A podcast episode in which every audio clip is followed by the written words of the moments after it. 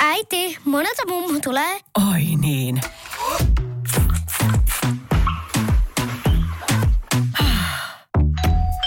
Helpolla puhdasta. Luonnollisesti. Kiilto. Aito koti vetää puoleensa. Radio Play. Auta Antti.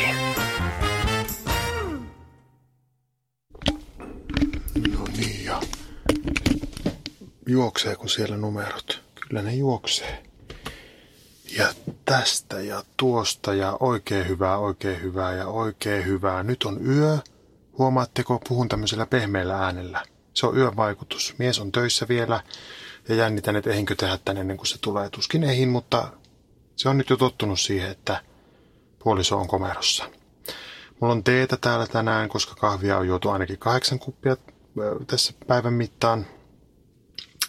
Ja tuota, viime viikolla lanseeratun kukkaistuoksun sijasta täällä haisee perse, koska en käynyt suihkussa salin jälkeen.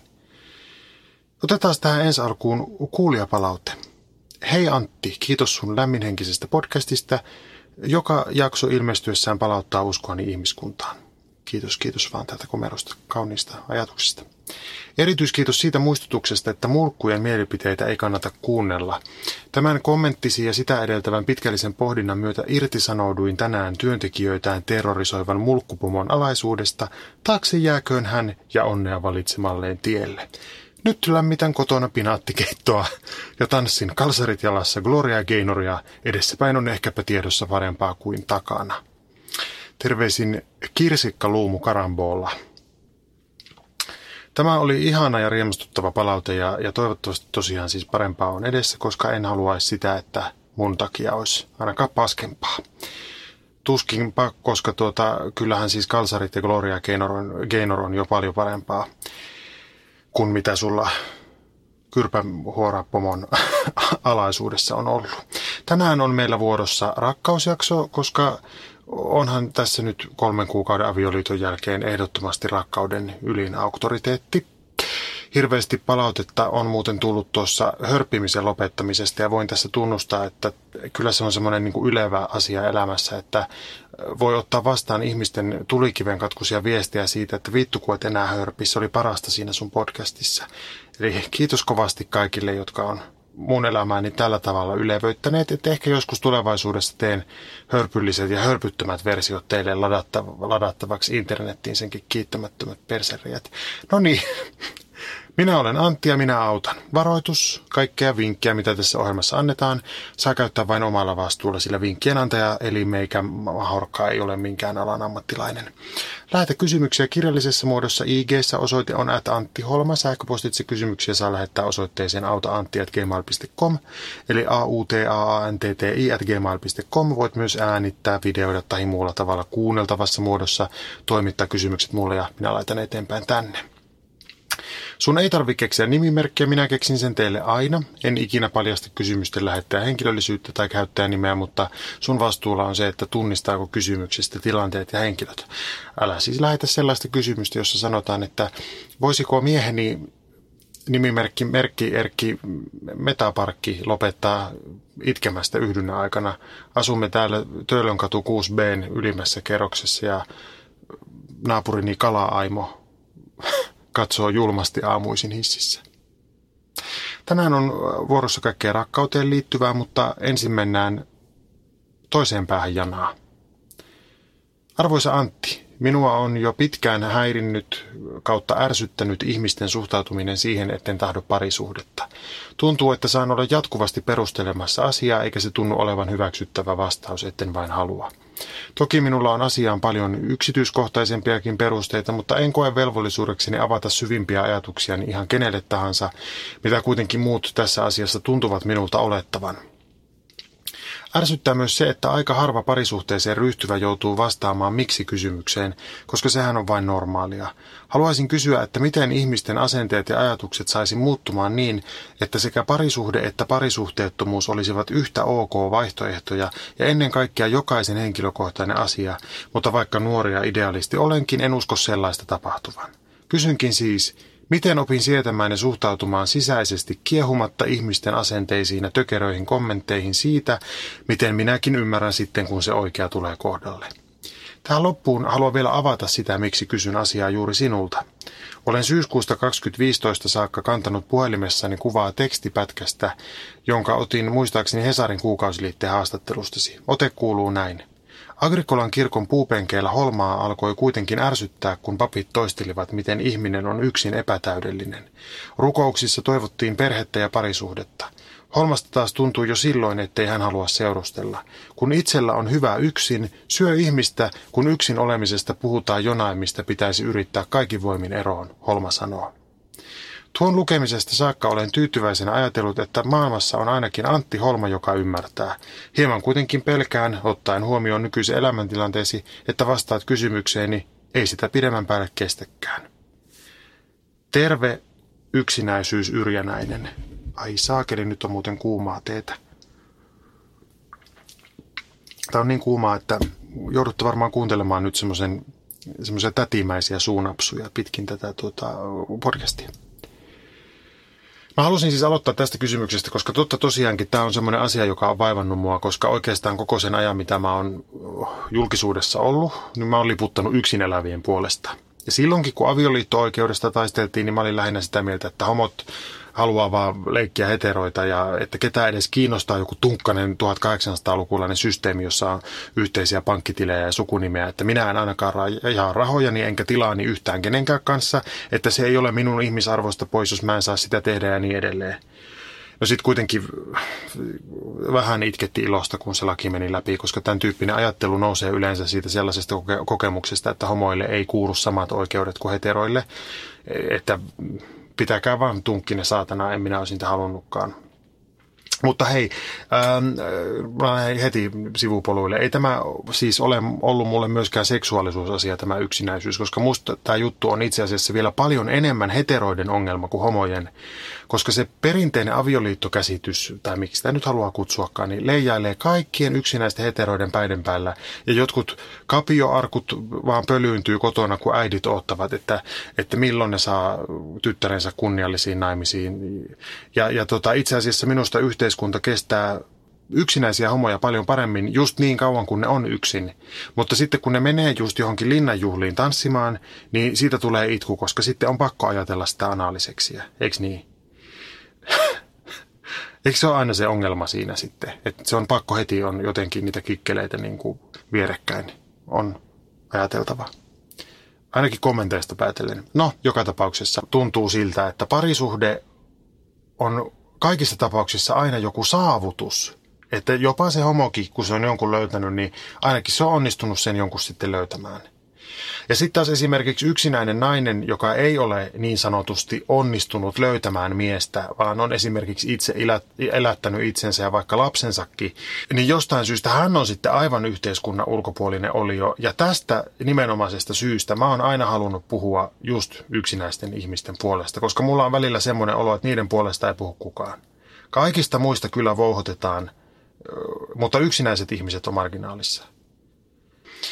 Öm, joku aika sitten Hesari teki semmoisen yksinäisyysjuttusarjan ja mä yritin löytää sieltä jotain positiivista kokemusta yksinäisyydestä, mutta en mä oikein löytänyt. Et ehkä se on mennyt multa ohi, tai ehkä on vaan niin, että yksin eläviä pidetään jotenkin täysin epäonnistuneena ihmisinä.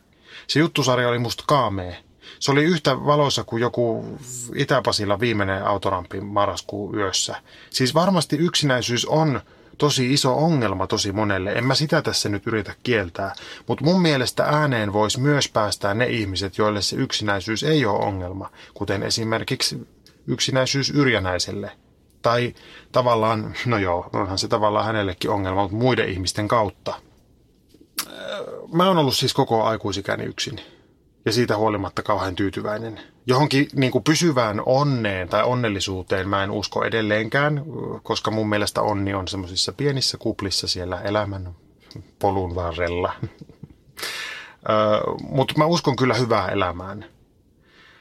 Ja tota, tietysti nyt kun mä oon pettänyt kaikki yksi eläjät ja mennyt vielä naimisiin kaiken lisäksi, niin kukaan ei usko mua. Kaikki vaan ajattelee, että niin se Holmakin vaan vaelteli surullisena loskasia katuja, kunnes se onnistui löytämään itselleen puolison ja nyt se voi sitten elää täyttä elämää. Vitut, minun elämä oli hyvä ja täysi kauan ennen kuin tämä harpunsoittaja tuli vastaan.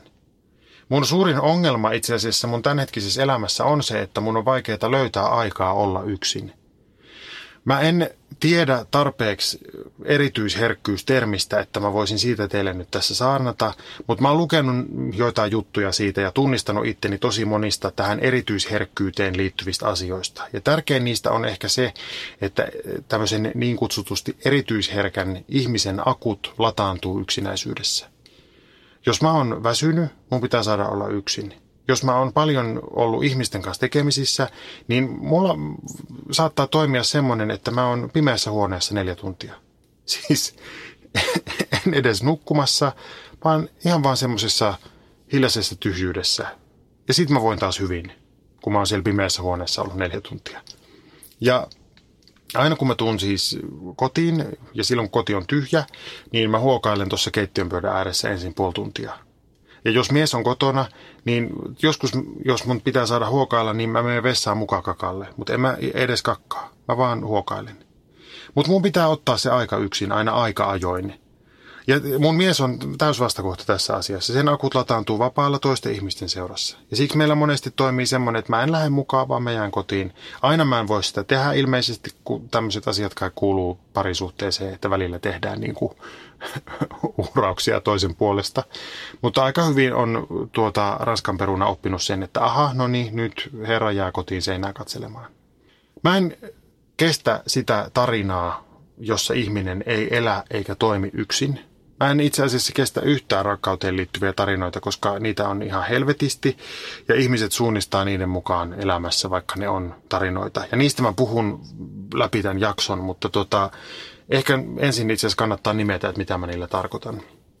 Nämä tämmöiset rakkaustarinat, niin ei ne välttämättä ole semmoista niin kuin Romeo ja Julia-osastoa, vaan semmoista kulttuurista ja yhteiskunnallista kertomusta, joka jotenkin on muuttunut todellisuudeksi, tai ainakin semmoisiksi palasiksi, joista sen todellisuuden pitäisi koostua. Äh, olipa se nyt sitten sanottu ihan tuolla tavalla. Mutta se voi olla vaikka sitä, että joku on siis yksin ja sitten joku tulee ja pelastaa sen. Tai se voi olla tämmöinen äitiystarina, että jokaisen naisen suurin saavutus on se pentu. Tai sitten vaikka se, että ruoho on aidan takana vihreämpää. Ja nämä on kaikki siis leffoista, kirjoista, historiasta, naapurustosta, ystäväpiiristä, työpaikalta, juorulehdistä niin edelleen niin edelleen tuttua tämmöistä niin vaahtoa, joka ei oikeastaan niin kuin edes perustu mihinkään todellisuuteen, vaan se perustuu yksinkertaisiin tarinamuotoihin. Mun mielestä. ja siitä syystä mä olin esimerkiksi itse niin kauhean aggressiivinen mun oman yksinäisyyden suhteen, että mä aina niin kuin naisten lehdille kiroillen painotin, että minä en halua ketään näätää tähän elämääni pyörimään. Ja nyt voi edelleen niin kuin ajatella, että mä tota, valehtelin ja vaikka mä valehtelen itse asiassa jotain jokaisessa haastattelussa ihan huvin vuoksi, niin, niin tästä asiasta mun ei itse asiassa niin kuin edes tarvinnut valehdella, vaikka kyllä mä samaan aikaan olin myös päättänyt, että jos joku tulee, niin sitten se tulee. Kyllä mun mielestä niin kuin rakkaudelle kannattaa antaa mahdollisuus. Mutta jos mä olisin sanonut tämän toimittajalle, niin se juttu olisi heti ollut, että kaipaan miehen läheisyyttä. Ja, ja se on just semmoinen tarina, jota mä en halua kertoa, koska yleensä se on ainoa tarina – jota kerrotaan. Ja se tarina on niin vahva, että kaikki halutaan siihen samaan tarinaan. Ja sitä paitsi kyllähän läheisyyttä saa, jos osaa käyttää älypuhelinta. Se on eri asia, että minkälaista läheisyyttä, mutta kuitenkin. Ja tota, itse asiassa mun kannalta se, se, että mä ihan tietoisesti jätin omasta elämästä sen parisuhden mahdollisuuden pois, niin oli aika vapauttava, koska silloin voi tavata ihmisiä tämmöisessä senssimielessä, mutta ei tarvi välittää ollenkaan niiden persoonista tai ajatuksista tai huumorintajusta. Että jos on isot tissit ja iso sydän, niin tota, ei sitten muuta kuin sitä läheisyyttä sitten. No, tämä on nyt meidän miehimysten arkeen, mutta tuota, kun käsittääkseni siis heteromiesten ja naisten täytyy käydä ensin kuusilla treffeillä, viedä ruusuja ja tarjoilla illallisia ja tavata anoppia, täyttää hakemus. Ja sitten on ehkä mahdollista kokeilla kikkiä niin sanotusti. Mutta meidän osastossa tämä on, on, on aika lailla suorasukaisempaa tämä homma. Ja mun elämä oli hirveän hyvä niin. Mutta sitten kävi näillä seikkailuilla niin, että tuli tämä harpunsoittaja ja, ja sitten ei yhtäkkiä ollutkaan enää mitään muuta vaihtoehtoja. Täällä ollaan komerossa New Yorkissa saatana vastaamassa ihmisten valituksiin siitä, että mä enää hörpin mun podcastissa. Nyt tulee hyvin tärkeä pointti. Mä en myöskään halua kertoa sitä tarinaa, että kannattaa opiskella olemaan yksin, jotta voisi sitten olla toisen ihmisen kanssa – Kannattaa opiskella olemaan yksin siksi, että yksin voi olla hyvä olla ihmisen. Sanon voi olla, koska kyllä mä myös tunnustan sen, että on ihmisiä, jotka tarvii ihmisiä koko ajan. Mutta mä uskon, että jokainen voi olla onnellinen yksin, mutta se pitää opiskella. Tai no joo, no niin, onnellinen, tyytyväinen, voi elää niin sanotusti täyttä elämää. Mitä nyt, mitä termiä nyt haluaa käyttääkään? Nyt te vihaatte mua, koska tämä on nyt joku sadas kerta, kun mä tuon Kirsti Paakkasen tähän ohjelmaan, mutta on yksi sitaatti, joka ratkaisi mun elämän tässä asiassa. Yhdessä haastattelussa Paakkanen sanoi, että, että mä oon erakko, mutta että sekin on semmoinen asia, joka on pitänyt opiskella, että mä en tarvitse seurapiirejä ympärille. Ja tämä asia oli mulle aivan ratkaisevaa. Siis, että, että mä kuulin, kun Paakkanen sanoi, että, että se asia pitää opiskella. Mä olin siihen asti roikkunut ja riippunut kapakoissa ja juhlissa ja ensiilloissa ja synttereillä ja kinkereissä ja, ja, ja inhonnut joka hetkeä. Ja nyt mä voin tunnustaa semmoisenkin asian, että ja mulla olisi niihin aikoihin aivan kipeä tarve löytää joku itselleni. Ja mun elämästä suurin osa meni sen suremiseen, että mä en löytänyt sitä. Ja että aina joko mä jätin tai sit muut jätettiin. Ja kaikki muut ympärillä tuntui jatkuvasti löytävän rakkautta. Ja vielä ennemmin kuin parisuhdetta mä etin pelastajaa, joka veisi mut pois mun ankeesta elämästä. Ja, ja pahinta oli, että mä löysin sen. Löytyi semmoinen tyyppi, joka niin sanotusti veti maton jalkojen alta. Ja tota, mä rakastuin aivan tulenpalavasti tosi nopeasti ää, ja semmoisessa niin kuin mahdottomassa tilanteessa. Se asuu aika kaukana. Mä olin valmis jättää kaiken ja muuttaa sen perässä heti – ja mä olin vaan silloin aika huonossa jamassa henkisesti. Ja mä jotenkin kuvittelin, että tämä mun ikäinen nuori ihminen voisi jotenkin auttaa mut pystyyn. Mutta tietenkään niin ei käynyt, koska siis nuorilla nyt yleensä on ihan ne omatkin, omatkin pystyyn pääsemisen ongelmat. Sen lisäksi, että pitäisi vielä jotakin toista löytää. Ja prinssejä ei ole olemassa, paitsi prinssi Harry. ja senkin vei Meghan. Mutta tota, no niin, tämä tämmöinen niin pelastajan etsiminen ja löytäminen on myös se semmoinen tarina, johon me kauheasti uskotaan. Ja mä paljon mieluummin kertoisin semmoista tarinaa, jossa, jossa tuota, Kaunotar löytäisi hirviön linnaan ja ajaisi sen hirviön vittuun sieltä riehumasta. Miksi mä kiroilen taas niin paljon? Antakaa anteeksi nyt, tästä ei ole mun tapasta. Mutta joka tapauksessa sitten kun se hirviö olisi sieltä linnasta ajettu pois, niin se Kaunotar kunnostaisi sen linnan ja maksaisi työmiehille ja naisille kunnon lomakorvaukset vielä kaiken lisäksi. Sehän muuten on vähän niin kuin se Marimekon tarina, kun Kirsti osti Amerilta sen, sen paskan lafkan ja pisti sen uudestaan kuntoon. No niin, mutta hei, yksinäisyys yrjänäinen. Tämän älyttömän pitkän sopertelun jäljiltä, niin mä vastaan nyt sullekin välillä – Miten opin sietämään ja suhtautumaan sisäisesti kiehumatta ihmisten asenteisiin ja tökeröihin kommentteihin siitä, miten minäkin ymmärrän sitten, kun se oikea tulee kohdalle? Mä ehdotan, että madallat ääntä ja sanot, että tiedätkö, ihan muutama päivä sitten harrastin niin selittämättömän monipuolista ja dynaamista seksiä, että mulla lähti sängystä ruuvi. Ja mietin sen jälkeen, että tietysti vaihtoehto voisi olla se, että olisin naimisissa ja istuisin välilihaa revenneenä jonkun vittumaisen lapsen ja piimahajuisen miehen kanssa rivitalossa ja valehtelisi itselleni, että se on se oikea, mutta kyllä nämä mun maisemat näyttää hirveän paljon värikkäämmiltä. Ja tietenkään sun ei siis tarvii edes harrastaa seksiä kenenkään kanssa, että sä voit kertoa tämän, mutta tämmöinen, tämän kaltainen lähestyminen hiljensi uteliaat täti-ihmiset ainakin mun elämässä. Ja tota, siis näin ilkeä ei koskaan tarvi olla kenellekään tietenkään, ellei ne ensin ole siis ilkeitä sulle.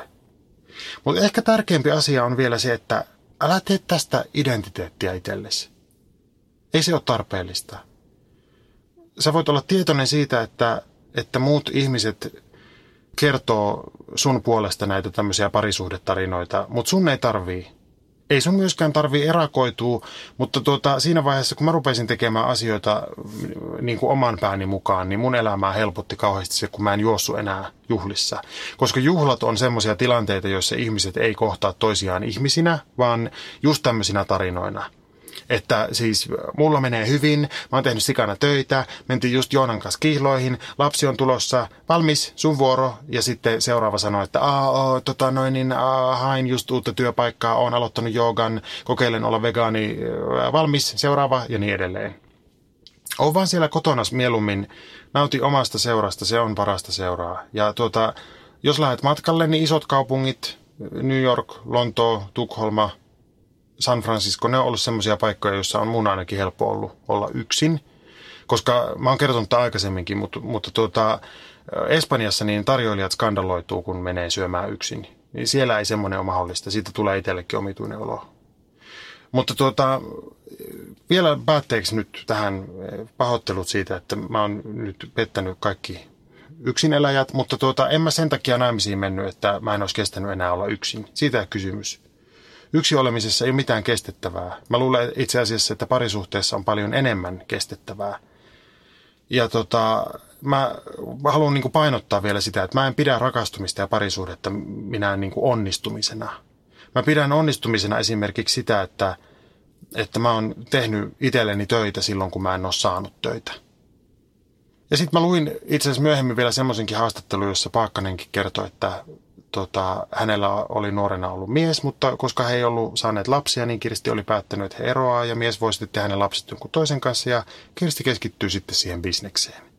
Ja vaikka mä en ole mikään bisnesihminen, niin minusta se on hieno tarina siitä syystä, että jotenkin yleensä se, se tarina kerrotaan just niin, että nainen ei voinut saada lapsia ja niinpä mies jätti hänet ja nainen meni autiomaahan ja itki itsensä kuoliaksi. Ja se on semmoinen tarina, jota ei tarvitse minusta kertoa. Mutta tämä Kirstin tarina on hyvä tarina myös siksi, että sillä voi selvittää hyvät tyypit. Ne, jotka ajattelee, että onpa surullinen tarina, kun nainen joutui työelämään eikä voinut olla äiti, niin niiden kanssa ei minusta kannata hengata ollenkaan. Dear Antti, olen 25-vuotias naishenkilö ja tuoreet tapahtumat ovat saaneet minut tutkiskelemaan rakkauselämääni. Nyt on nimittäin toistunut hiukan liian monta kertaa tilanne, jossa joko A Jonkinlaista säätöä on, mutta selviää, että säätökumppanin mielestä tilanteen vakautuminen seurusteluksi ei käy laatuun, paitsi sitten parin kuukauden päästä eri ihmisen kanssa. B. Ihastun ja saan mielestäni varovaista vastakaikua, kunnes selviää, että kiinnostuksen kohde haluaa pysyä vain ystävinä. Muuten ei vielä ehkä huolettaisi, mutta esimerkkien kaltaisia suhteen riekaleita on ollut niin monta putkeen, että tilastot alkavat näyttää huolestuttavilta. Mistä on siis kyse? Onko minulla vain huono tuuri ja kiusallinen ajoitus? Ylitulkitsenko ihastuneena omiani tai onko miesmaussani jotain pahaenteistä? Voinko tehdä jotain toisin? Auta Antti auta. Säätö Sannukka, kuule hei. Nyt ensiksi nämä tilastot jätetään ihan tässä nyt heti paikalla. Rakkaus ei ole mitään korkeushyppyä. Ja mä tarkoitan sillä nyt sitä, että tota, varmaan jossain korkeushypyssä voi just tilastoida sitä omaa edistymistään. Ja sitten jos se käyrä on laskeva, niin sitten miettiä vaikka, että no pitäisikö jotain reisilihasta tässä vähän vahvistaa tai notkeutta kehittää. Perkele, en minä ymmärrä korkeushypystä mitään, mutta tota, en kyllä rakkaudestakaan, mutta silti puhun tässä. No niin, mutta siis käsität, mitä tarkoitan.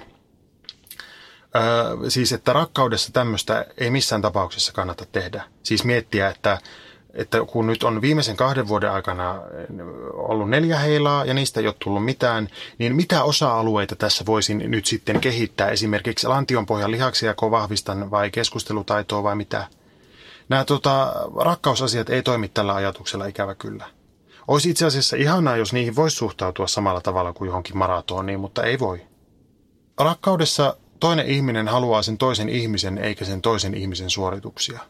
Mä oon aikaisemmin tässä sarjassa jo sanonut tämän, koska me on tultu nyt semmoiseen tilanteeseen, että mä alan mennä kehää. Mä en enää muista, mitä mä oon puhunut, mä puhun samoja asioita. Mutta se on ongelma joka tulee vastaan siinä vaiheessa, kun puhuu yksin komerossa monta viikkoa putkeen. Musta tätä täytyy painottaa tätä asiaa. Rakastuminen ei ole suoritus, jonka voisi tehdä jotenkin paremmin. Mä annan nyt esimerkin näyttelijämaailmasta, koska tuota, minusta tämä on aika hyvä vertaus, vaikka näyttelijävertaukset yleensä ei ole. Mutta tämä, on, tämä liittyy koekuvauksiin. Yleensä ohjaajat ja varsinkin ehkä elokuvaohjaajat etsii jotain hyvin erityistä ominaisuutta näyttelijältä, jotain mitä he ei välttämättä osaa edes itse määritellä.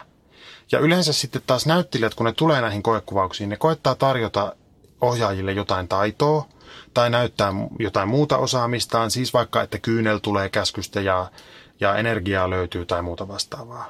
Ja sitten kun käy sillä tavalla, että näyttelijä menee hermostuneena sinne koekuvauksiin tai koeesiintymiseen ja sotkee repliikkinsä siinä ja tuota, lähtee kotiin ja itkee siellä kotona ja saa vielä sitten seuraavana päivänä sen puhelun, että ei sitä roolia nyt tullut, niin näyttelijä tietenkin ajattelee, että mä en saanut sitä roolia nyt siksi, kun mä en osannut niitä reploja kunnolla. Koska ihminen etsii selityksiä omiin epäonnen tilanteisiinsa. Ja sitten Seuraavaan koeesiintymiseen se näyttelijä opettelee kolme vuorokautta putkeen niitä repliikkejään ja on lopulta niin pihalla siellä koekuvauksissa, että kävelee seinään. Eikä saa roolia taaskaan. Ja taas on samaisen näyttelijän mielessä syy niissä reploissa tai siinä, että tällä kertaa opettelin liian paljon niitä. Ja tosiasia on siis tämmöinen näin. Ei repliikeillä tai jollain esitettävillä tempuilla ole mitään merkitystä ohjaajalle, joka etsii jotain olemusta tai muuta tämmöistä niin kuin puolimaagista ominaisuutta. To- toki jos etsitään erityisesti jotain steppaajaa, niin sitten varmaan on hyvä olla steppitaito. Mutta muuten tämmöisillä erinäisillä tempuilla ei ole mitään merkitystä. Mua vitutti teatterikoulu aikana ihan hirveästi, kun yksi semmoinen homsunen inhottava, välinpitämätön kollega sai aina kaikki työt, tai ainakin se tuntui silloin siltä. Vaikka se meni kännissä ja myöhässä niihin koekuvauksiin. Ja silti se aina onnistui jotenkin niissä, koska se on hurmaava. Ja mä oon taas sitten just semmoinen diplominäyttelijä ja olin vielä silloin varsinkin. Ja mä kyllä opettelin aina ne replani oikein tarkasti. Mutta sitten ei, ei musta ollut mitään rentoa eikä kiinnostavaa. Ja tämä on just se surullinen asia ka- kaikessa tässä. Jos mä olisin silloin ajatellut, tai jos mä nykyisinkin ajattelisin, että mun, mun varmaan pitää mennä just kännissä sinne koekuvauksiin ja olla rento ja homsunen, niin sehän vasta kauheata, kauheata olisi ollutkin. En mä yhtään ole semmonen. Mun piti löytää semmoiset ihmiset ja semmoiset ohjaajat, jotka ajattelee, että toi vihainen ja jäykkä poika olisi varmaan ihan hauska, jos se saisi vähän aikaa rauhassa kokeilla. Ja sitten onneksi kävi niin, että mä löysin ne ihmiset. Mutta se on silti vaikea asia tänäkin päivänä vielä.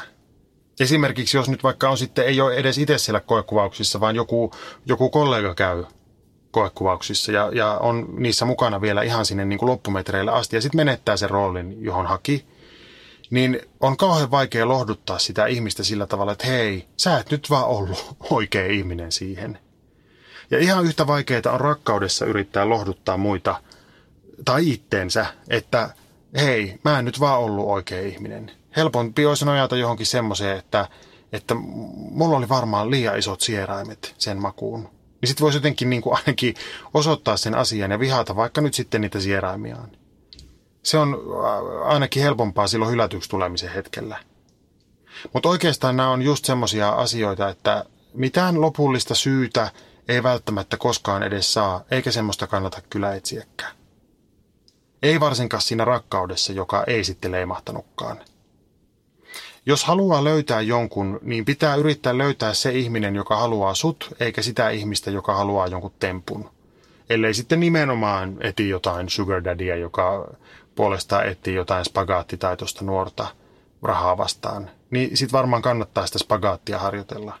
Mutta siis noin muuten säätösannukka, niin säädä vaan sitten kun sä kohtaat semmoisen ihmisen, jonka sä haluat ja joka haluaa sut, niin ei sinä sitten tarvitse neuvotella. Eteenpäin. Dear Antti. Miksi nämä tulee aina tämmöisellä englannin opettaja äänellä? No niin. Minulla on järisyttävän huono miesmaku. Olen kerta toisensa jälkeen päätynyt jonkun täysin uurvelon pauloihin ja uskotellut itselleni, että kun mies tu- tuikkaa kysymättä kakkoseen, se varmaan tykkää minusta silleen. Jonkinlaisen itsetutkiskelun seurauksena päätin kuitenkin olla ihan vaan yksin ja luopua kaikista miesutuista silläkin uhalla, että elän loppuelämäni ilman muneloa. Viime aikoina kuitenkin salilla ollessani olen välillä mennyt täysin sekaisin ympärilläni leijuvasta miehen hienhajusta. Kysymykseni kuuluukin, onko tämä hajuun reagoiminen pelkkä kroonisen puutteen aiheuttama fyysinen reaktio vai voisiko joku näistä ympärilläni ähisevistä salimakeista olla vihdoinkin sellainen mies, jonka ansaitsen? Kaikkea hyvää sinulle. Kiitos Haisu Hannelle, kaikkea hyvää myös sinulle. Nyt vähän teetä täältä. Kiitos kovasti myös, että tuota, tämän sun kysymyksen myötä saatiin hiehaju tähän rakkausjaksoon, koska halus tai ei, niin kyllä sillä on merkitystä.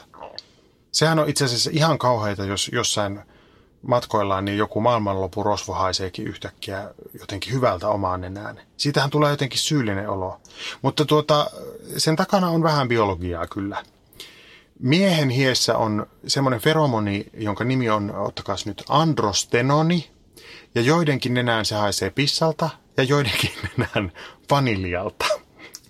Mä en, tota, mä en tiedä, että onko se sitten yksilöllistä se vanilja-pissa vaihtelu vai onko se niinku feromonikohtaista siis, että joidenkin nenään kaikki miehet haisee kuselta.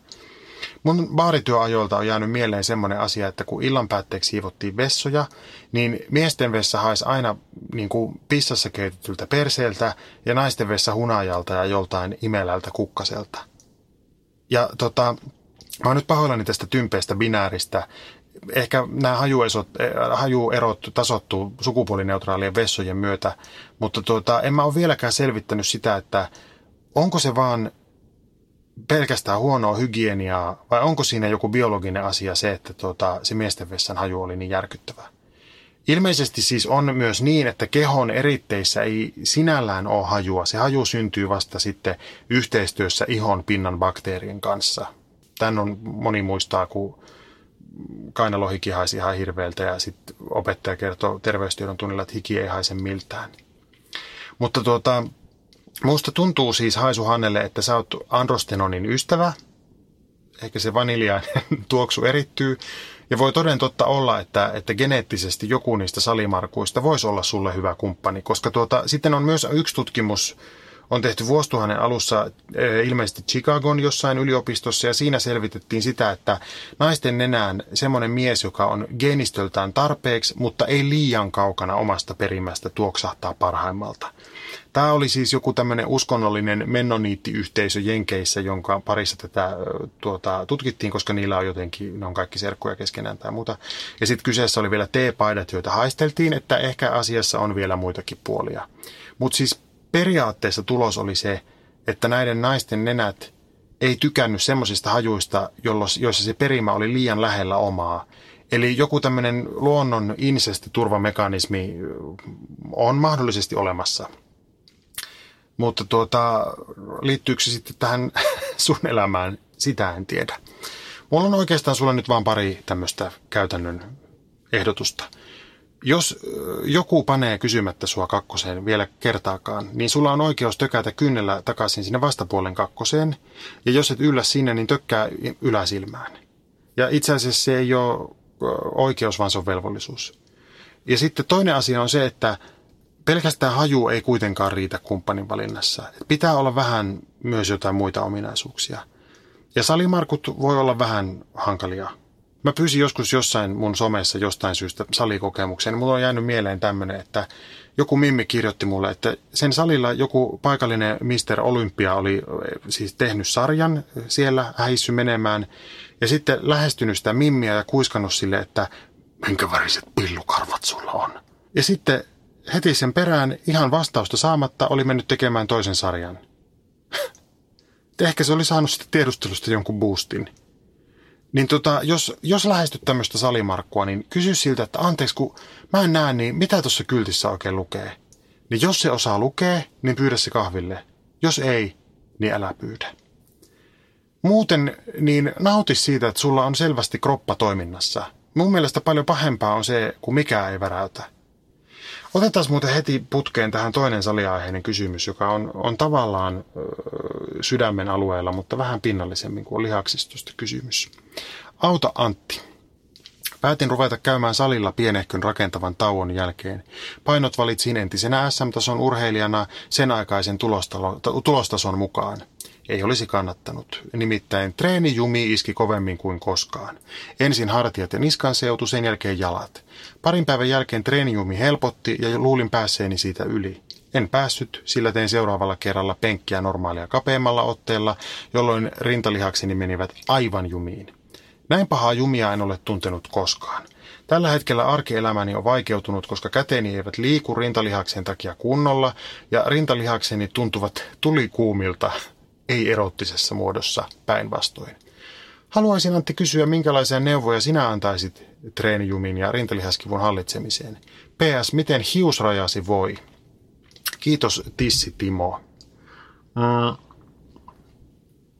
Ensi alkuun niin kiitos kysymästä. Mun hiusraja voi tosi hyvin, vaikka mä oon kyllä pitänyt tukkaa ponnarilla sen verran pitkään, niin vähän tosta edestä on noin hiukset katkeillut. Mutta muuten, kun mulla ei varmaan hirveästi ole testosteronia kropassa, kun mulla ei kasva parta ja tukka on ihan helvetisti, koska kaljuushan on yleensä korkeiden testotasojen seuraus. Lihaksia on jonkun verran ja, ja libido on vielä enemmän, että ei kai sitä testoa nyt liian vähänkään ole, mutta, tuota, mutta tästä on se ilo, että tukka on kuin ranskattarella. Ja nyt sitten tähän sun varsinaiseen pulmaan. Sä oot mennyt nyt tässä vähän niin kuin perse edellä puuhun, tai itse asiassa se niin kuin, olisikohan se ollut Hissu Hietalahden hahmo ihmisten puoluesarjassa, joka sanoi, että käärme edellä perseeseen. Eli sä oot tehnyt siis kaiken väärin nyt. Sun rintalihakset on todennäköisesti jonkunlaisessa tulehdustilassa, joten tuota, ota nyt ensin niin tulehduskipulääkettä ja pysy kevyessä liikkeessä – älä missään tapauksessa venyttele niitä tissejä, vaan kävele ja ehkä voit alkaa hölkätä, kun se kipu alkaa hellittää. Hyvin vähän. Mikä siinä on, kun sinne salille menee jätkät, niin heti pitää tuommoisen pitkän tauon jälkeen alkaa jotain ykkösiä nykiä. Ne, jotka ei tiedä, niin ykköset on siis tämmöisiä niin kuin 11 maksimeja, eli, eli käytännössä niillä testataan niin kuin voimien äärirajaa. Katsos, kun Tissitimo, salia pitää kunnioittaa. Sinne pitää mennä nöyränä ei sinne mennä voittamaan, sinne mennä alistumaan. Tämä on mun asenne ollut aina. Vahvimmatkin tietää sen, että jos lähtee niin kuin soitelleen sotaan ja tulee sille, että täältä tullaan nyt rautaa alistaa, niin sinne jäädään sotaan soittelemaan. Ota nyt tauko hyvänä aika, kunnes sulla on tuo liikelaajuus palannut siihen kroppaan ja sitten enää vaan vähän niin kuin kosketusarat tissit. Älä treenaa mitään muutakaan. Reippaalla kävelylenkillä voit käydä koko ajan – mutta tuota, ei edes sauvakävelyä nyt, kun sekin voi sattua niihin tisseihin. Sitten kun meet sinne salille, niin uudestaan, niin tuota, tee 12 toiston sarjoja semmoisilla kevyillä painoilla, että vikat 13 on jo vähän hankalia. Ja pidät pelkästään 30-45 sekunnin palautumisen ja sykkeen sillä tavalla aika korkealla koko ajan. Reippaasti etenet liikkeestä toiseen ja tee vaikka koko kroppa läpi kolme kertaa viikossa. Ja sitten pari viikon jälkeen, kun sulla on kuitenkin taustaa, niin voit ruveta tekemään jotain yksinkertaista jakoa, vaikka vetävät ja työntävät. Ja sitten neljännellä viikolla niin voit ottaa kasin sarjat ja, ja tuota minuutin palautumisen, eli vähän sinne voimatreeniin päin. Ja sitten vasta sen jälkeen sun kroppa alkaa olla valmis semmoiseen varsinaiseen voimatreeniin, jossa siis on vähän toistoja ja pitkät palautumiset per sarja. Jos on mitään urheilijataustaa ihmisellä, niin voimatasot saattaa pysyä suht korkealla ilman erityistä duunia. Ja sitten just mennään sinne salille näyttämään, mihin joskus takavuosina pystyttiin, ja heti on tissit tulehtunut. Viileä suihku voi sua myös helpottaa, mutta kylmäkin voi olla nyt liian raju tässä vaiheessa. Koita nyt olla. Ihan siis vanhaa miestä ahdistaa lukeekin tämmöistä pullistelua. Tissitimo. Seuraava kysymys. Aika usein kuulee ulkopuolisilta kommenttia siitä, että ihmiset ovat parisuhteissa jotenkin kyseenalaisin perustein, eikä aidosti rakkaudesta toisiaan kohtaan. Klassikko esimerkkinä rikkaat elähtäneet F1-pomot naivat nuoret ja kauniit, suluissa tyhmät ja rahanahneet naiset. Jos on yhteiset lapset, mutta väljähtänyttä makuuhuoneen puolella, ei pidä jäädä suhteeseen. Jos puoliso hakkaa, ei pidä jäädä parisuhteeseen, vaikka vuoteessa olisi kuinka kuumaa. Jos taloudellisesti kaikki on kunnossa, mutta muuten on erilliset elämät, ei pidä jäädä suhteeseen, vaan etsiä todellista oikeaa rakkautta. Mikä oikeastaan on rakkautta tai oikea syy olla parisuhteessa? Auta Antti. Tosi rakkaus Toivanen, kiitos suuresta kysymyksestä. Mä en ole siis ihan varma siitä, onko rakkaus ylipäätään tunne. Vähän samalla tavalla kuin mä en tiedä, että onko häpeä tunne. Ja mä taisin siitä sanoakin häpeä jaksossa, että se on ehkä enemmän kimpputunteita. Ja sama pätee rakkauteen. Häpeä liittyy tähän kuvioon myös sillä tavalla, että joskus mä oon ajatellut, että, että rakkaus on häpeän vastakohta. Siis kun häpeä liittyy siihen, että ihminen tulee nähdyksi epäonnistumisen ja jonkun virheen kautta, niin rakkaudessa ihminen tulee nähdyksi onnistuneena ja kokonaisena ja virheettömänä. Eihän se toki siis tarkoita sitä, että ihminen välttämättä olisi kokonainen ja virheetön, mutta kyllä mun kokemus rakastumisesta on aina ollut se, että toisen ihmisen ikävät tai tämmöiset ikävinä pidettävät puolet näyttäytyy pelkästään ihanina. Olkoon tämä nyt vaikka sitä ruusunpunaisten lasien läpi katsomista. Mutta ehkä ymmärrätte tämän mun vastakkainasettelun häpeän ja rakkauden välillä. Tämä ei tota, suinkaan tarkoita sitä, että rakkaus tai parisuhde tai ylipäätään mikään osa elämää olisi jotenkin häpeästä vapaata aluetta, vaan ehkä mä nyt koitan tässä jotenkin haparoida sen rakkauden käsitteen ympärillä. Tämä, tota, tämä nyt varmaan koskee siis ennen kaikkea semmoista romanttista rakkautta myös, siis sitä, josta moni haaveilee, että joku siis aivan selittämätön liekki leimahtaa ja sitten yhtäkkiä ei voi tehdä mitään muuta kuin katsoa toista silmiin ja kaikki muu ympärillä muuttuu aivan yhdentekeväksi. Tämähän on yksi tarina. Ehkä se semmoinen niin jotenkin kaikista kerrotuin, mitä rakkauteen tulee, tai romanttiseen rakkauteen. Ja varmaan just näissä tarinoissa, joita ihmiset rakkaudesta kertoo, niin usein se kuvio just menee niin, että ensin on se suuri leimahdus, se tuijottelu ja päättymätön seksielämä ja sitten laitetaan nimet yhteiseen vuokrasopimukseen ja sitten alkaa se, että hei, onko meillä leivinpaperia ja voitko ostaa mulle tamponeja ja sitten on helvetin isot häät jossain remontoidun navetan ylisillä ja lapsikin on jo tulossa ja ruuhkavuodet ja eläke- ja mökiremontointi ja ja lasten tulevaisuudesta huolehtiminen ja syöpä ja hautajaiset ja sitten sydän- ja verisuonitauti ja toiset hautajaiset ja kaikki, mikä tähän liittyy. Kaikki yhteiset asiat, säästötilit, autot, ne, just ne lapset ja lapsenlapset ja muu tämmöinen. Ja sitten jotenkin niin kuin ajatellaan tässä tarinallisuudessa, että se leimahdus siellä jossain nuoruudessa, niin sen pitäisi jatkua samanlaisena ja sitten se on vasta sitä tosi rakkautta. Mutta tosi harvoin se niin menee. Joku kestää elämässä sen leimahduksettomuuden, joku ei. Ja se, joka ei kestä, niin hyvin todennäköisesti eroo ja lähtee sitten ehkä etsimään taas sitä. Ja sitten sama ralli jatkuu. Ehkä. Ei tähän ole siis nimittäin sillä tavalla mitään vastausta, kun puhutaan rakkaudesta, koska se on kaikille ihmisille ihan eri asia. Jollekin se on sitä semmoista toveruutta ja parasta kaveruutta ja aikataulutettua seksiä, jotakin semmoista turvallisuuden tunnetta. Ja joku toinen vaatii just sitä kiihkoa ja uudistumista ja joku haluaa kumppanin toiseksi vanhemmaksi ja kaikki tämä voi myös olla rakkautta. Nyt mä otan tästä muuten vähän teetä. Täytä Bengalin tiikeriteetä, puristettu bengalilaisista tiikereistä.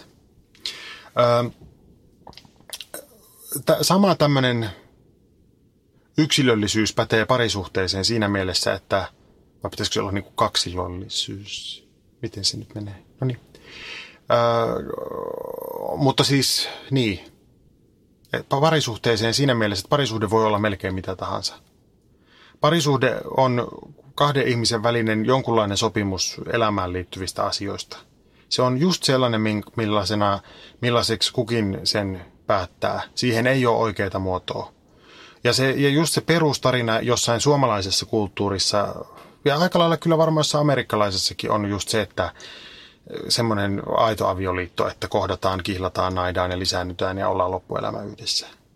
Ja sitten tietysti ollaan myös mies ja nainen. Ja, ja nämä asiat täytyy niin kuin toteutua tässä järjestyksessä. Mutta mun mielestä just moni parisuhde menee mönkään, kun ihmiset yrittää tehdä jotain, jonka joku muu on päättänyt. Esimerkiksi yksi mun Ranskan tuttu asuu erillään sen aviopuolisosta, ja koska hän on siis naisihminen, niin, niin se on aina skandaali ympärillä oleville ihmisille. Ja tämä kai on just se asia oikeastaan varmaan su- suurimmassa osassa elämän ongelmia, että, että tota, muuten menisi ihan hyvin, mutta pitää selitellä muille ihmisille omia valintoja ja, ja sitten kun niitä joutuu selittelemään, niin kohta niitä alkaa epäillä sitten itsekin. Ihmiset on parisuhteessa ihan tosi erilaisista syistä. Enkä mä ajattele, tai mä yritän olla ajattelematta, että yksikään niistä olisi jotenkin huonompi kuin toinen. Mun isoäiti oli miestään, siis mun ukkia 20 vuotta nuorempi, ja se meni naimisiin varmaan eniten just siksi, että se saisi turvaa, koska mun ukki oli jo nuorempana suht varakas ja se tarvitsi emännän ja, ja suvun jatkajan. Anteeksi. Siis sanotaanko suvun jatkajasta yleensä, että se on se, niin kuin, se, on se poika, se esikoispoika. No mutta joka tapauksessa mummon kanssa sitten sukua jatkoa, että näin. No niin, joka tapauksessa mummo oli ammatiltaan siis rouva. Se luki puhelinluettelossakin se titteli. Ja se teki Ukille neljä tytärtä ja yhden pojan, josta Ukki oli tietenkin iki onnellinen, koska patriarkaatti, ja sitten se poika kuoli vauvana. Sitten itse asiassa sen jälkeen syntyi mun äiti. Että muakaan ei välttämättä olisi, jos ei olisi tätä tragediaa päätynyt, ja tekää, että voisi nyt kuunnella näitä mun horinoita. Ajatelkaapa sitä. no niin. Nyt mua rupesi ahdistaa se, että mä kerroin, niin kuin, että, että tätä podcastia ei olisi olemassa, jos lapsi ei olisi kuollut 50-luvulla – ei ajatella sillä tavalla. Semmoinen tarinallisuus on kaikista väkivaltaisinta. Sivupolku on nyt suljettu, nyt palataan tähän pääpolulle. Mä en usko, itse asiassa tämä ei ole myöskään edes pääpolku, vaan tämä on sivupolun sivupolku. No niin, en usko, että mun mummon ja Ukin avioliitto oli mitenkään erityisen upea. Ukki oli siis kuulemma aika kireä ukko. Mä en ole häntä koskaan tavannut, hän kuoli 70-luvun puolella. Ja silloin kun hän kuoli, niin mummo oli sanonut, että pitihän sitä papin mieliksi yksi kyynel päästää. Ja tuota, sen jälkeen se eleli hirveän tyytyväisenä viimeiset kymmenen vuotta ja e, elämästään ja osti talon Espanjasta ja oli maailman ihanin mummo esimerkiksi mulle. Ja mulle ei ole ikinä tullut mieleenkään jotenkin kritisoida mun mummoa siitä, että nuorena se ei etsinyt tosi rakkautta, vaan meni naimisiin monista syistä, jotka ei välttämättä ollut se tosi rakkaus. Tai mistä helvetistä minäkään sitä edes tiedän. Ja ihmiset nykyisinkin nai rahaa ja turvaa. Eikä se mikään salaisuus ole. Eikä sekään poista sitä, etteikö siinä suhteessa voisi olla rakkautta. Mun mielestä kaikkien kannattaisi jotenkin relata näiden asioiden kanssa. Hei, nyt tuli mun mies. How's it? How's it? How's it? so Oh no, is it snowing? no, it's slushy. Oh no. Oh no, do you need help? No, Okay, I will be with you in a minute. no, please you walk and shut up. Saatana ranskan peruna. No niin, missäköhän mä oon oikein ollut menossa? Jos siis joku rasvanen ukko tarjoaa jollekin köyhälle tytölle elatuksen, niin se on minusta kyllä sen, just sen ukon ja tytön välinen asia, vaikka se ukko olisi Amerikan presidentti. Me, me katsotaan niin kuin kaikkea näiden tarinoiden läpi ja tuomitaan ihan helvetisti kaikkia, jotka poikkeaa siitä tarinasta, että täydellistä rakkautta seuraa täydellinen liitto, joka on seksuaalisesti ja tunteellisesti eksklusiivinen, eli siis niin kuin jakamaton, mutta silti molempia osapuolia jotenkin ikuisesti kaikilla tasoilla tyydyttävä. Mutta maailma nyt valitettavasti on toisenlainen ja tilanteet elää niin kuin ihmisten elämässä ja niiden ulkopuolella koko ajan. Jotkut ihmiset kasvaa yhteen sillä tavalla, että ne menee viimeiseen lehtoon asti käsikädessä. Ja sitten toinen ihminen lainaa toista ihmistä lastentekoon ja, ja toiset rakastuu tulenpalavasti, mutta meinaa murhata toisensa parisuhteessa ja joku on liitossa vaan sen takia, että niin nyt sattuu vaan olemaan. Nämäkin on tarinoita, mutta mä haluaisin nyt ehdottaa jotain semmoista, että ei niin kuin, tuomitse niitä omassa päässään. Ei siis tuomitse omaa liittoaan eikä muiden liittoa. Antaa ihmisten elää sillä tavalla, kun elää. Tietysti silloin, kun joku on siis väkivaltaisessa tai muuten niin kuin tuhoavassa suhteessa, niin totta kai silloin saa ja pitääkin olla huolissaan ja apua ja tukea voi ja pitää tarjota. Ja varmasti neuvojakin tekee aina mieli antaa, mutta, mutta kyllä ihmisten silti pitää antaa tehdä omat päätökset näissä asioissa. Mäkin myönnän, että mä käytän siis ihan kauheasti aikaa ja energiaa siihen, että mä mietin, että miksi mun lähellä tai kauempana olevat upeat ihmiset, jotka tosi usein on naisia, niin elää yhdessä siis alistavien, inhottavien, ilkeiden kyrpien kanssa. Mutta mun on pitänyt myös niellä semmoinen asia, että ehkä ne ihmiset nyt saa niistä liitoista jotain semmoista, joka ei ulospäin näy. Kas sepä on parisuhteen salaisuus, että se on parisuhde, eli kahden ihmisen suhde, eikä joku joukkuevalmennusteoreettinen suhde. Ellei sitten tietenkin kysymys ole polyamorisista suhteista, jota mä en taas ymmärrä ollenkaan, mutta hei, kun ei tarvitse ymmärtää. Ei mun tarvii ymmärtää ihmisiä, jotka haluaa seurustella useamman ihmisen kanssa samaan aikaan. Mun puolesta ihmiset voi olla vaikka 60 hengen suhteessa, ei se ole minulta pois. Kaikenlaisia ratkaisuja ihmiset muutenkin niihin suhteisiinsa järjestää. Ehkä nykyisin eniten tämmöisistä vaihtoehtoratkaisuista on pinnalla avoimet suhteet, joita esimerkiksi homoilla on niistä suhteista varmaan valtaosa. E- Eli siis, että jaetaan se jonkunlainen intiimi ja herkkä ö, yhteys sen puolison kanssa ja sitten nussitaan menemään tuolla pitkin maailmaa. Mä olin nuorena miesenä kauhean yllättynyt, että miten, miten yleistä se on, koska mä oon omituisen konservatiivinen tässä mun omassa elämässä. Siis sillä tavalla, että minun mielestä intimiteetti on hyvin semmoinen herkkä asia, jota pitää kuunnella ja kunnioittaa. Että sitä ei voi vaan niin kuin ratkoa tällä tavalla. Ja siitä syntyy he, tosi helposti ongelmia silloin, kun äh, kuvitellaan, että kaikki on hyvin, mutta koska intimiteetti on herkkä asia, niin niin siinä voi helposti satuttaa toista tietämättään. Mutta mä oon oppinut myöhemmin, että heterotkin on alkanut löytää tämmöisiä ratkaisuja, että jos vaikka nyt esimerkiksi toisella, toisella osapuolella on tosi kinky puoli ja toisella ei ollenkaan, niin, niin sitten se toinen voi käydä joskus lateksi makkaraksi pukeutuneena heilumassa kinkytapahtumissa, eikä sen toisen tarvitse tulla sinne väkisin mukaan jotenkin valvomaan.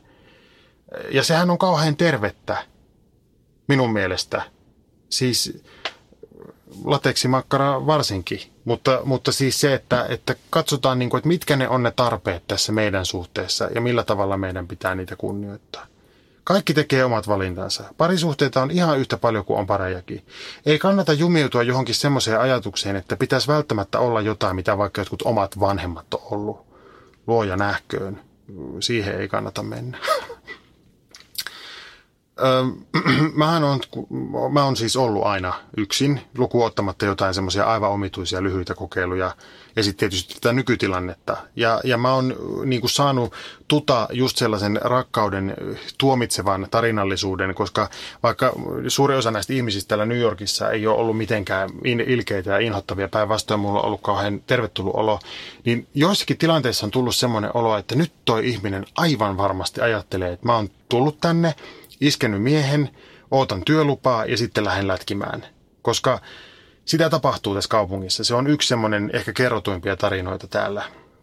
Se on tietysti kauhean inhottava tilanne mulle, koska tota, sitten sitä alkaa tehdä mieli selitellä, että kyllä me ihan oikeasti rakastetaan toisiamme kauheasti ja halutaan olla yhdessä. Ja siitä tulee vaan enemmän semmoinen olo, että joo joo, toi on aivan selvä tapaus, että reittä pitkin vaan Amerikkaan. Mutta niissä tilanteissa anteeksi, miten mä nyt röhtäilen se on se Bengalin tiikerimehu. Mutta tota, niissä tilanteissa pitää vaan pystyä kestämään se ulkopuolinen paine, koska se on tosiaan parisuhde eikä joku julkinen tapahtuma satana. Ja, tota, ja sitten kyllä munkin pitää olla tässä asiassa rehellinen siinä mielessä, että kun me punnittiin eri vaihtoehtoja tälle meidän parisuhteelle – joka tapahtuu niin kuin aika monen maan välillä, niin naimisimeno oli heti siellä kärkipäässä, koska se tekee kaikesta meidän kannalta kauhean paljon helpompaa. Jos me oltaisiin seurattu semmoista niin kuin perinteistä heteronormatiivista tarinaa, että kyllä varmasti ainakin kaksi vuotta pitää seurustella ennen kuin voi mennä naimisiin, niin me oltaisiin aivan kuseessa tosi monessa suhteessa. Ja jokainen voi nyt seuraavaksi vähän tuomita mielessään mun parisuhdetta, kun mä otan tässä vähän teetä. Mm. Tosi rakkaus Toivonen, pidä huoli omasta rakkaudesta. Jos sitä ei ole tai se ei tunnu riittävältä, niin sit sille kannattaa varmaan tehdä jotain, mutta muiden rakkauksista ei, ei kannata hirveästi huolehtia. Tämä on viimeinen kysymys. Parahin Antti. Löysin viime syksynä unelmieni naisen. Todella söppö, samanlainen huumorintaju, tykkää monista samoista asioista kuin minä, jopa fanittaa sua. Kysyin häntä ulos, tulin torjutuksi ja tuntuu, etten kiinnosta häntä kauheasti muutenkaan. On ihan ok mulle, etten kiinnostanut häntä. Ongelmani kuitenkin on, että näin parin kuukauden jälkeen olen vieläkin todella ihastunut, enkä pääse elämässä eteenpäin. En pääse hänestä täysin eroon, koska näemme joskus esim. koulussa. Miten saisin ihastuksen unohdettua? Tähän loppuu vielä tota, muutama ajatus rakastumisesta tämän ihastusiiron viestin myötä. Rakkaus on oikeastaan tosi paljon myös mielikuvitusta. Ja tota, vaikka mä oon tässä monessa käänteessä näitä tarinoita haukkunut, niin mä kerron nyt tässä lyhyesti mun yhden suurimman ja kauheimman ja ehkä myös kauneimman rakkausmuiston.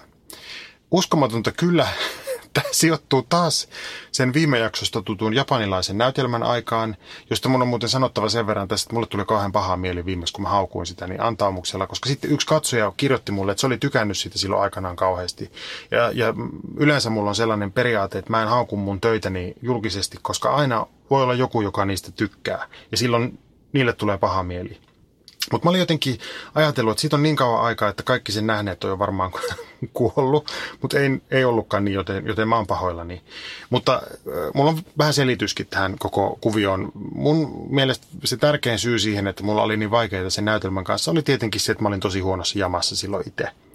Mutta silloin tosiaan kerran yhden esityksen aikana, kun mulla oli siinä semmoinen tauko, että mä olin näyttämöllä, mutta mä olin äh, nukkumassa – siis mun henkilö nukkui, niin mä olin semmoisen peiton alla lämpimässä siellä ja yhtäkkiä mä muistin, että mä oon rakastunut. Ja se tuli sellaisena lämpimänä aaltona. Ja jos, jos te olette ikinä ollut rakastunut, niin te tiedätte sen, kun, kun sen rakastumisen saa hetkeksi unohtaa ja sitten muistaa uudestaan, niin se on varmaan yksi energisoivimpia tunteita maailmassa. Se, että muistaa, että mulla on elämässä jotain uutta, joku siis kiinnostava tyyppi, joku jännä, joku, joku tulinen. Ja tiedättekö, kuka se tyyppi mulla oli? Mä paljastan sen nyt tässä. Se oli yksi Grain Anatomian lääkäreistä. ja tota, samalla sekunnilla, kun mä olin siis muistanut sen, että mä oon rakastunut, niin mä muistin myös sen, että se henkilö ei ole oikeasti olemassa. Ja se lämpö hävisi, ja tilalle tuli hirveä suru ja viha siitä, että mä muistin, että mulla on rakkautta, mutta sehän on vittu telkkarisarja hahmo. Ja mä ahdistuin vielä entisestään ja näyttelin kostoksi vielä huonommin kuin normaalisti sen, sen esityksen loppuun. Mehän voidaan siis rakastua kehen vaan. Yksi homonainen kysyi multa kysymyksessä, että ää, mä oon rakastunut heteronaiseen, miten käännytän sen? Niin mä vastaan nyt siihenkin kysymykseen tässä bonuksena – Käännyttämisestä en itse asiassa tiedä. Ihmiset on niin omituisia oman seksuaalisuutensa rajojen suhteen, että mä en halua siihen puuttua ollenkaan. Mutta sen mä voin sanoa, että, että et sä ole rakastunut siihen naiseen. Sä oot rakastunut siihen mielikuvaan siitä naisesta. Tai mitä se nainen voisi sulle olla, jos se olisi sun. Ja samalla tavalla ihastus Iiro on rakastunut johonkin mielikuvaan siitä, mitä se toinen voisi olla. Ja se voi olla kokijalleen ihan yhtä totta kuin semmoinen vastavuoronenkin rakkaus. Mutta jos se rakkaus ei ole vastavuorosta, niin sitä ei voi olla olemassa. Se on silloin yhtä totta kuin se mun rakastuminen siihen helvetin televisiolääkäriin. Kas kun rakkaus on kahden kauppa. Mä mietin nyt tässä jotain, jotain semmoista, että miten sen voisi niin kuin, jonkinlaisena kielikuvana esittää, mutta en mä nyt keksi mitään nokkelaa. Mä uskon siihen, että molempien osapuolten täytyy olla mukana ja silloin rakkaus voi tapahtua. Ja tästä kuviosta tekee tosi hankalan se, että kun kaksi ihmistä kohtaa, niin siinä kohtaa myös niiden molempien tarpeet ja odotukset. Jos esimerkiksi vaikka nyt se biologinen kello tikittää, niin mä uskon siihen, että moni on valmis sysäämään monia asioita sivuun, jos tuntuu, että siinä toisessa voisi toteutua jonkinlainen hyvä isyys tai äitiys tai vanhemmuus tai miksi sitä nyt haluaa kutsua. Ja sitten, jos etsii sitä kuuluisaa pelastajaa, niin melkein kuka tahansa, joka langettaa ystävällisen katseen, voi olla se mahdollinen pelastaja. Ja sitten siinä helposti sokeutuu, kun se oma tarina on niin voimakas. Sen pelastajan etsimistarina siis. Ja sitten kun siinä tilanteessa tulee jätetyksi, niin kaikki romahtaa, kun ei ole ollenkaan esimerkiksi muistanut sitä, että kyllähän sillä toisellakin on tunteita. Ja niitä tunteita ei välttämättä silloin ole niin kuin mua kohtaan. Niin siksi ihastus, Iiro, sun pitää nyt vaan kohdata tosiasiat. Voiko olla totta, että mä annan tämmöisen ohjeen tässä, tässä tota podcastissa? Mutta mä annan sen nyt. Ja anna aikaa sille, että sun tunteet vähän viilenee. Koska kyllä ne ajan myötä viilenee sit, kun niihin ei saa vastausta. Se voi olla tosi raskasta, mutta kun tekee itselleen selväksi, että toi ei nyt kuulu mulle toi ihminen, niin kyllä se tarina sitten muuttuu pikkuhiljaa tarinaksi. Mä oon tosi pahoillani siitä, että sun unelmien nainen ei ollutkaan sun unelmien nainen. Tai itse asiassa en oikeastaan. Oikeastaan mä oon pahoillani vaan siitä, että, että sä oot niin kuin, käyttänyt sun rakkausenergiaa vähän niin kuin väärään osoitteeseen. Tai itse, itse asiassa en mä ole siitäkään pahoillani. Rakkausenergian käyttäminen on aina hyvä valinta, koska silloin todennäköisemmin löytyy joku, joka sitten myös käyttää sitä omaa rakkausenergiansa suhun. Antakaa tota, rakkaudelle mahdollisuus, jos jaksatte. Mä annoin ja siitä on seurannut se, että tänään irtisanottiin kipakan keskustelun päätteeksi meidän siivooja. Siis hän ei ollut läsnä, mutta me käytiin kotona keskustelua, tarvitaanko me sellaista ihmistä tänne meidän elämään. Eli nyt me voidaan jatkossa tapella sitten kipakasti siitä, että kumman vuoro on pestä pönttö. Mutta sitten oli myös kauhean kiva tuossa yhtenä iltana, kun mä olin hirveän surullinen, niin sitten mä tassuttelin mun mieheni luokse ja sanoin, että mä oon surullinen. Ja sitten mä itkeettirautin ja sitten mulla oli parempi mieli. Et kyllä mä oon niinku itkeä osannut yksinkin, mutta ihan virkistävää välillä näinkin. Katsokaa, kun elämän vittumaisuushan ei pääty siihen, että lempeä on. Se on ainakin sillä tavalla niin kuin tasapuolinen asia kaikille, yksinäisille ja ei-yksinäisille. Että vittumaista jatkoa nyt teillekin vain. Koettakaa kestää sitä, että tuota, erilaisilla kokoonpanoilla tässä nyt kaikki yritetään. Ja ensi viikolla niin on joko vaikeat kysymykset tai seksijakso. Laittakaa lisää tulemaan. Teillä on ne ohjeet kyllä siellä ylhäällä. Tämä oli mukavaa. Täällä haisee vielä hirveämmältä kuin silloin, kun tämä nauhoitus alkoi. Heippa! Hella kosketus vai rajumpi ote? Suuntaa Sinfuliin ja selvitä, kumpi on sinun juttusi. Juuri nyt löydät tuotteita sekä hellin hetkiin että rajumpaan menoon. Jopa puoleen hintaan Sinfulin kevätalesta. Katso lisää osoitteessa sinful.fi.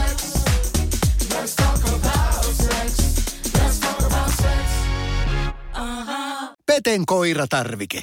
Nopea, luotettava ja kotimainen lemmikkitarvikekauppa. Tule suurmyymälöihimme tai tilaa näppärästi netistä. petenkoiratarvike.com